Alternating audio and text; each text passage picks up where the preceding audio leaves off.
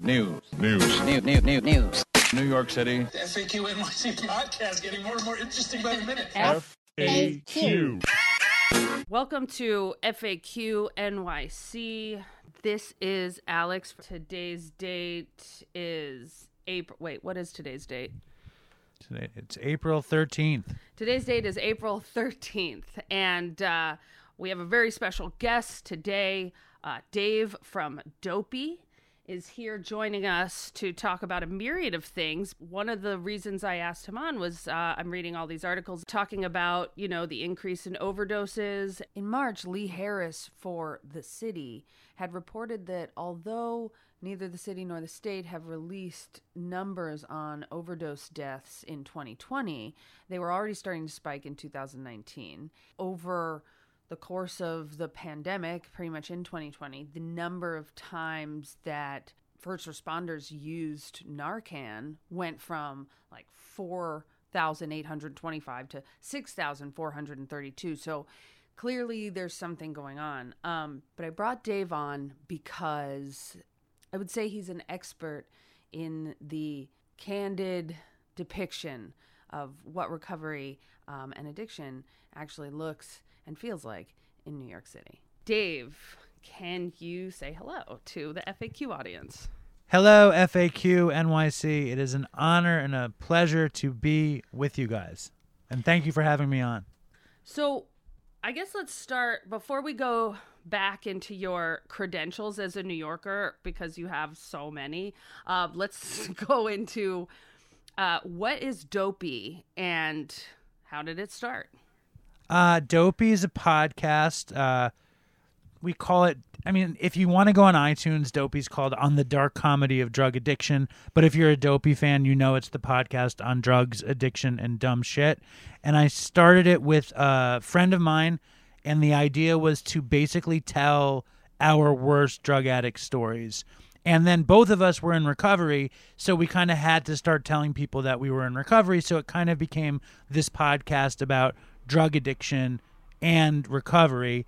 And my friend who I started the podcast with was this guy named Chris, and I had met him in treatment, and he wound up relapsing while we made the show, and I didn't know that, and he died two and a half years into us making the show. He died of a fentanyl overdose in Boston. So I just kept making the show. This American Life did a huge piece about us, and uh, our audience expanded. As someone who's pretty open about being sober, I oftentimes find that like my most fun conversations is the dumb shit I did while, you know, Sure. imbibing alcohol and taking copious amounts of you name it.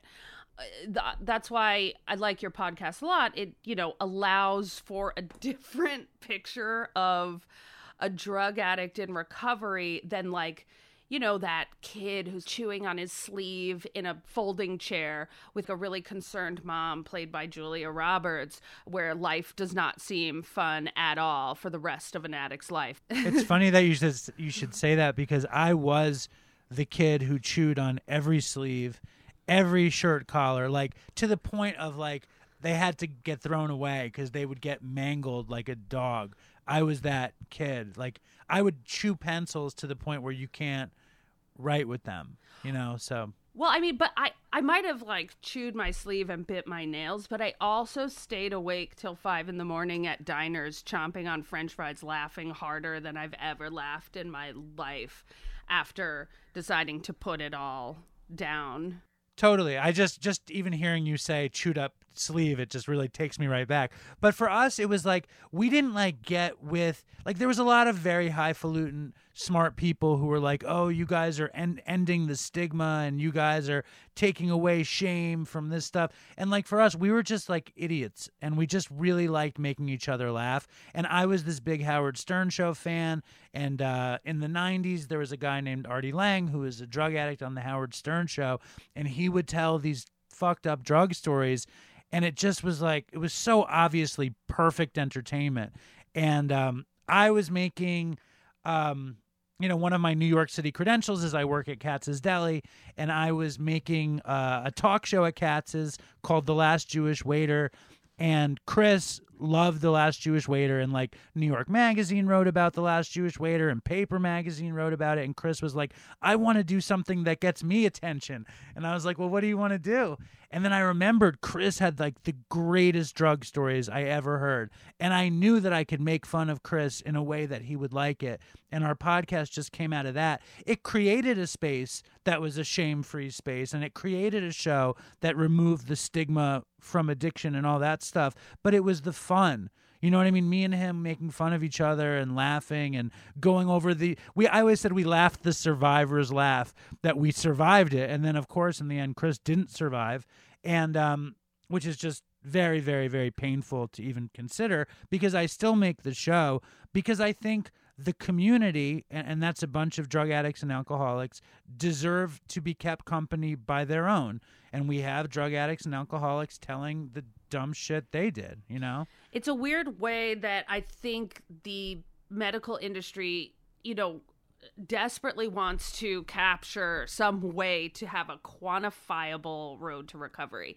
And it's so difficult because a lot of the most successful the most successful stories I've heard anecdotally are just that. They're anecdotal stories where like someone was in a place whether it was like a a 12 step room or a rehab or just on a street corner and they ran into an old friend and it's this story it's this connection and the the myriad of factors that go into making a moment like that happen how do you um how do you make a recipe for that? Like how do you like how do you build that in a little cauldron in a hospital and then like get the data for results when it's just people telling stories and being able to laugh at yourself as the one thing that clicks and goes oh life is gonna be fine. I'm gonna laugh again or i'm gonna cry again or or what have you. I think that's brilliant a brilliant thought and I haven't even heard that question asked like what is the recipe?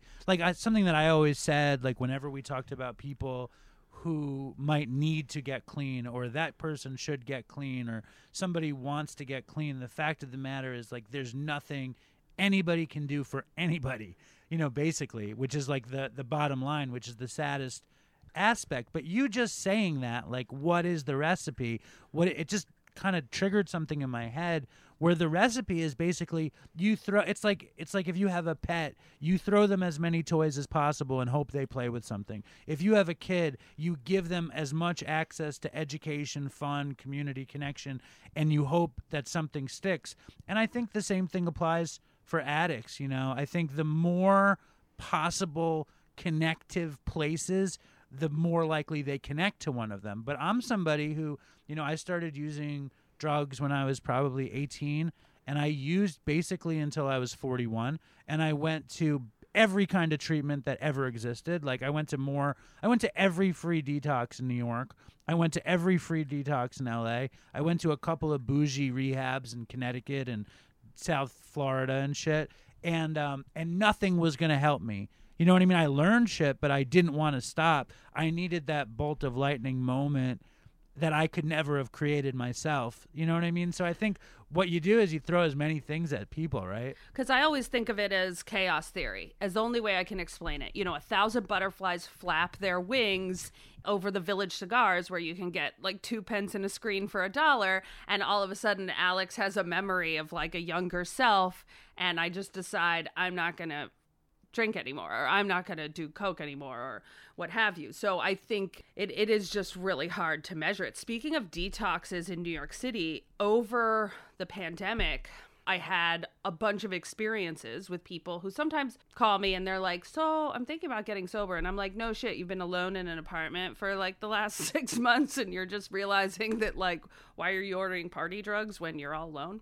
Um, trying to help people navigate the detox situation in New York is is sad but also hilarious. I've had to advise people you have to have alcohol in your system before you go into like a free detox. They can't turn you away if you have alcohol or benzos. And for people who don't know, benzodiazepines like Xanax, uh, Ativan, a couple others, because these are the things for which it is fatal to detox from. Heroin and opiates, it's uncomfortable. I mean, horribly, from what I understand.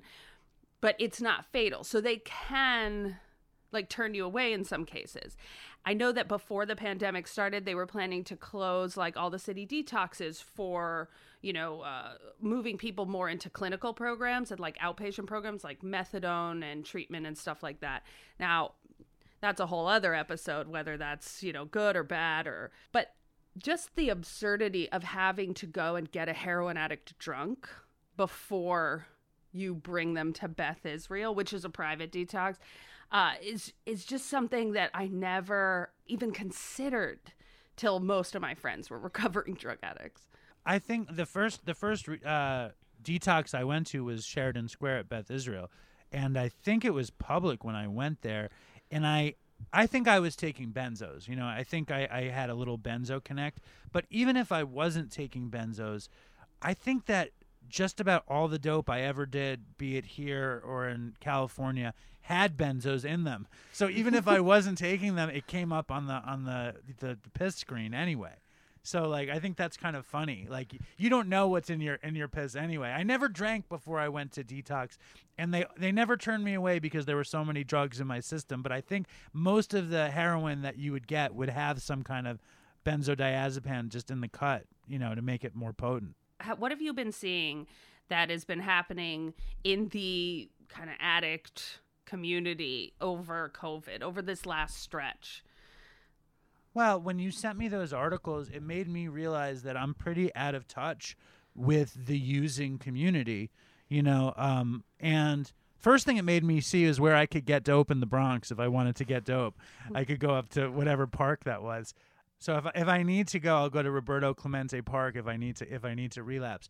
Um, no, but the the things that I'm closest to are uh, are people in recovery and and you know I go to I do do 12 step meetings and I know people who are really struggling who who like come in and go out and and with the pressure and the stress and the you know the instability and the isolation of covid it, it's very sad. And it's like to me it seems i mean like i can speak very easily as somebody who's in recovery because i'm in recovery. When i used to use i remember i was using around 9-11 and i'm sure a lot of people were like 9-11 is a perfect time to get sober. To me it was a perfect time to get high. And i bet you that's the way people describe uh, covid. You know half the people are like this is the perfect time to get sober. And then the people who are getting high is like this seems like the perfect time to stay high because nobody's going to notice i'm not around.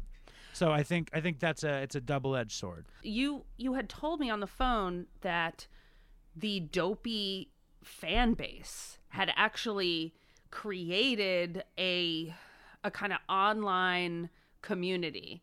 Well, what what happened is I'm pretty in awe of it, and I'm very proud of it, even though I have very little to do with it. Which is basically we did this show that was like about drugs and about drug addiction and getting clean or not getting clean and relapsing and this and that. And we talked about methadone and we talked about Suboxone and we talked about benzos and coke and like different roads to recovery. And I, since I had been on methadone for so long and been on Suboxone for a bit, and Chris had been on Suboxone, I would make fun of people who were getting medicated assisted treatment. And I would only make fun of them in that I was never sober. If I was taking methadone, I was taking a handful of pills before I got the methadone. I was probably shooting dope after I got the methadone, or luckily, if I was lucky, before, and I would smoke weed for the rest of the day, and people would tell me I was practicing harm reduction. So I would like laugh like that harm reduction is a great way to get high. Um, but I would also alienate a lot of the audience, and I and I didn't care because I didn't mind being the bad guy as long as Chris was the good guy and we were entertaining. But then Chris died, and uh, and I realized I needed to change my tune because I didn't want anyone to feel alienated with Dopey. You know, Dopey's supposed to be this very inclusive place that keeps addicts company, and I think we accomplished that. So I changed my tune and I decided that uh, I support anybody in medicated assisted treatment if they're actually doing it. I support anybody who's using. I just want people to feel supported because I'm just like them. And I got an email from this woman in New Hampshire and her name was Jamie and she wrote me this beautiful email saying how she was never interested in recovery because she could never get abstinent. But she was a heroin addict who was using Suboxone and she was smoking weed.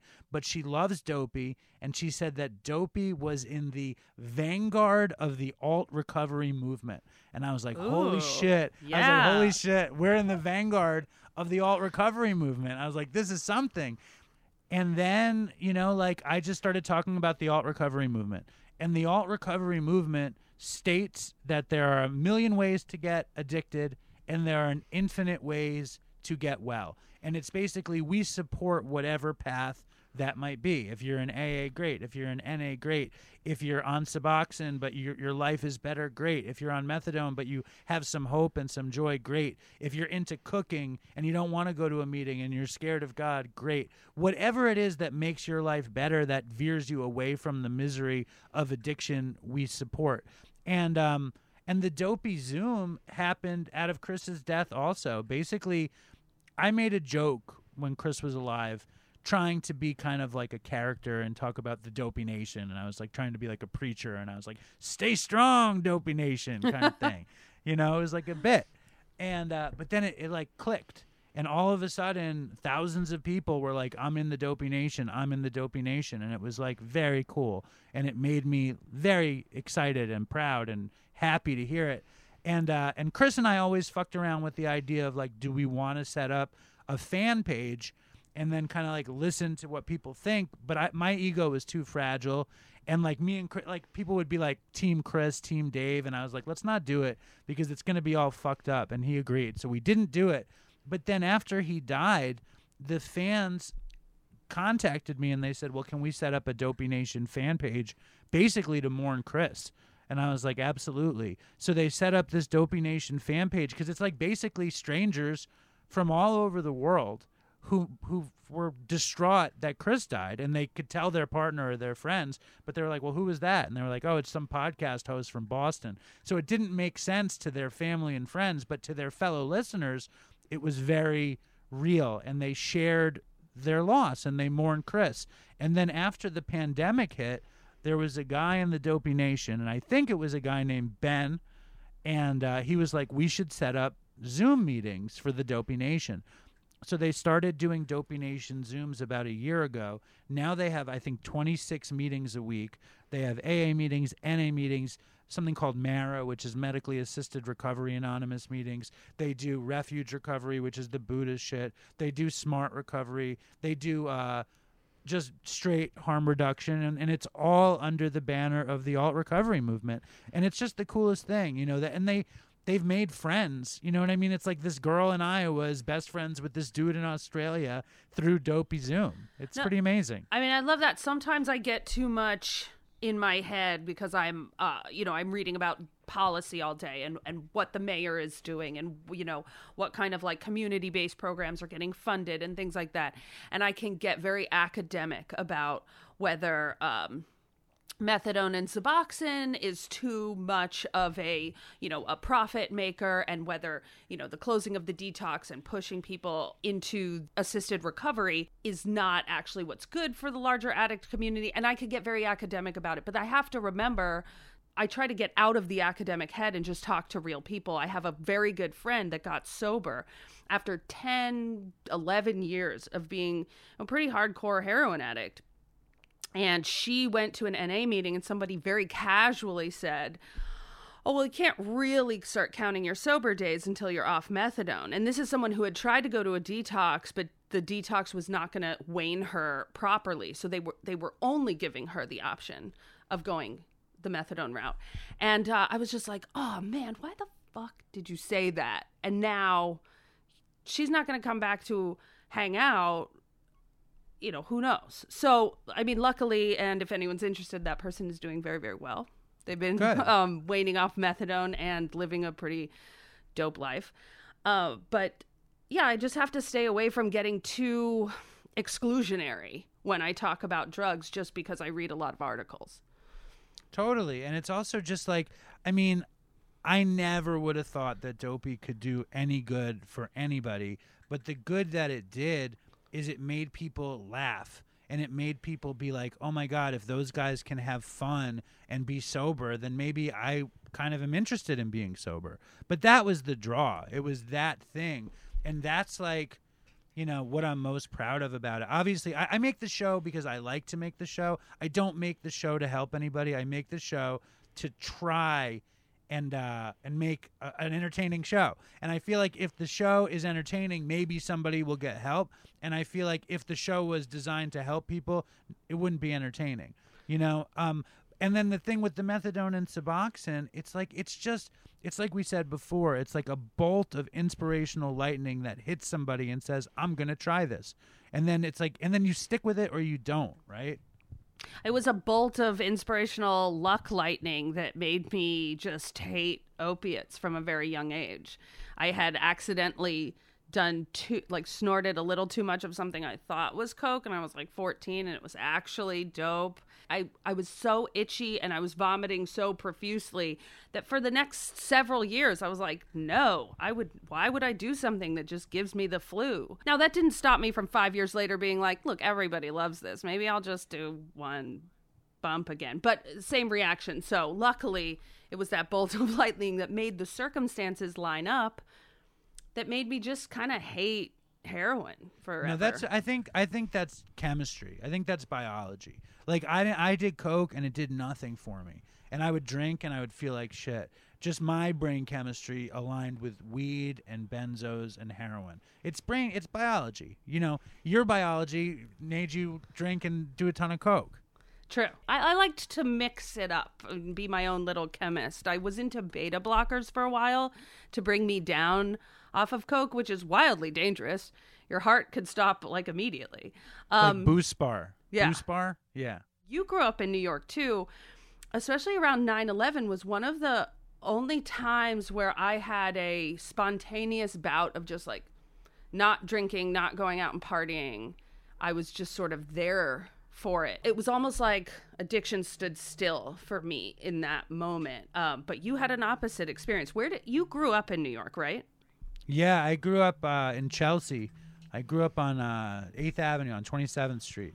I grew up in the International Ladies Garment Workers Building housings projects. Oh. And uh, and I lived there forever. I lived there. Uh, I got an apartment there when I was like 20, and I w- and I was living on 24th and 8th uh, when 9/11 happened, and I was also uh, on methadone when 9/11 happened. And I remember, and I was also on still taking heroin uh, when 9/11 happened, even though I was on the methadone. So I remember uh, it's like one of my most famous stories that I tell. Really, is that I woke up on 9/11 and uh, I didn't know what was happening, and my parents were in California, and my mom called me to check on my sister and my aunt, and all I could think, and then I found out that the World Trade Center had gotten attacked and and and destroyed, and all I could think was, well, how was I going to get my methadone? And I called my sister and I called my aunt, who seemed way better off than I was. And I left my building, and 8th Avenue was just teeming with people running uptown. You know what I'm saying? Like there were no vehicles in the street. It was just everybody running uptown and I'm just walking downtown like do do do do do. Got to get the methadone. You know, and I'm like a salmon swimming upstream where everybody's coming and I'm just like I know the methadone clinic's going to be open. That nothing will shut a methadone clinic down, not even 9/11. And I'm just kind of casually walking. I get to 14th Street, and it's just you know bedlam, people running and terrified. I get to not to 14th Street, and there's like these army guys, you know, with machine guns on 14th Street, with tanks and troop trucks and shit on 14th Street, and you're not allowed to cross 14th Street. And I, I went up to the guy and I was like, I got to get across the street and I was very I was very casual. I was like, I gotta get across the street, and he's like, You're not getting across the street. You don't see, you know, I have a machine gun. There's a tank right here, and I'm like, No, no, no, no. I was like, I gotta get my my medicine. And he's like, "What do you mean you got to get your medicine?" I was like, "I, I got to get to the methadone clinic. It's on 13th Street, and I, this is 14th Street. I got to get across the street." And he's like, "Well, do you have any ID?" And I was like, "Yes, I do." and I take out my methadone card, you know, it's like the only ID I never lost and I and I show him the fucking methadone card, and he waves me across the street with his machine gun. You know, like no one's allowed to cross, but this junkie's allowed to go get his methadone. I get to there's nobody on the other side of 14th Street. I You mean, know, good just- for that guy though, because Yeah. otherwise it would have been a very painful 9/11. I am shocked that he waved me across the street. Anyway, nobody's on the other side of the of the street. And I walk up to the church on 13th and 7th Avenue and and I open the door and I swear to God, inside that methadone clinic is just business as usual. Teeming with people. Everyone's just like, do do do, here's your methadone. Everybody got an extra dose because it was 9 11, you know, and that was it. And I left. And then as soon as I left, I was like, fuck, um, I'm gonna take out every dollar from the bank and go to Bushwick and cop dope. And I and I got on the L train. The L train was running, and I went to Bushwick, and I spent every dollar I had on heroin just in case the world was gonna end. And I went back to my apartment and I got high, and that was my fucking 9/11. You know, So when did you actually start doing complete like abstinence from drugs and alcohol? Um, I got clean and sober on um in August of 2015. So like uh, five and a half years ago. Oh wow, that's a long time. A long time, a long time of abstinence, or a long time of using. A lo- I mean both, but a long time of abstinence because abstinence is, seems longer than using. Then using, right? And you started around 18. Were you in college? I um, I started using weed, and I and like I fell in love with weed as soon as I I started smoking it, and I I I used weed like alcoholically immediately, and uh, and I always was into like playing music and kind of feeling like I liked outsiderness and art stuff and I was drawn to all those kind of poetic beatnik stories and I just basically started using whatever drugs came my way when I was in college. And heroin, I went to, to art school. I went to SUNY Purchase and uh and heroin kind of showed up in college and I was unimpressed with it when I um when I did it um, I, I just figured I was going to stick with weed, and I always messed around with psychedelics, and I and I and I did a little bit of coke, but I'm so neurotic and high strung that the coke didn't do anything for me. But um, I wound up becoming a, a TV producer and making some money, and we had a drug delivery service. It was a it was like a it was one of those old school New York City like bike guy. He was a kid. He was probably like 17 years old, and he had a, a, business card that said "Indulge." and it was a white silhouette of a man with a top hat and it said indulge and he would come to my apartment and, and sell us coke and, and weed and ecstasy and whatever we wanted basically and uh, i was on a job in michigan for this tv production company and when i came home this guy who was staying in my house had all these these kids from my art school buying coke and i said to the dude you're making all this money in my apartment what are you going to give me and I remember it still very well. He gave us two free bags of heroin and he threw them on the table. And uh, it was a Sunday night, and we did the heroin and we watched The Simpsons. And in the morning, in the morning, I woke up still high, and I was like, "This is the way I want to feel for the rest of my life," you know. And and then basically the habit came in because I was making money. The funny thing about New York delivery services is that a lot of them back in the day have are based on like binders of phone numbers and client names that are passed down uh, every time somebody sells a book. They either sell a cell phone or they sell a quote unquote book, which is like a binder of clients with special codes. And now that weed is legal, I wonder where that very analog culture is going to go um, because a lot of a lot of these listservs were based around weed and hard drugs were extra. Totally. I, I worked uh, weed delivery services, and I had a lot of friends that worked weed delivery services, and it was definitely digital by the time. Uh, in terms of like, I'm sure people were handing off phones and and computers and shit. The question is like, when will dispensaries open up? And like, I mean, I I mean, when I was a kid, we would buy weed at spots. Like there was a spot on Third Street that we would go to. There was a spot on Houston Street. There was a spot on 27th Street on the second floor in a dance studio that was just a spot. You know what I mean? It was like it was a different time. And I remember there was a spot in Hell's Kitchen that sold hash. It was like this classic spot on like 9th Avenue, and you could get hash. Juice bar spots were everything when I was in high school. Right. It's a, but it's like so. What happens with dispensaries? Period. Like Will delivery services still operate? Probably. They won't get licenses. People will stick with their people, right? I mean, maybe it it it's all remains to be seen. What's interesting is what happens to weed culture. Is weed still a quote unquote gateway if it's not criminal? If weed is like beer and a 15 year old smokes a joint but doesn't feel like now they've entered into this illegal community and they haven't had to go to a drug dealer to get it, will that still lead?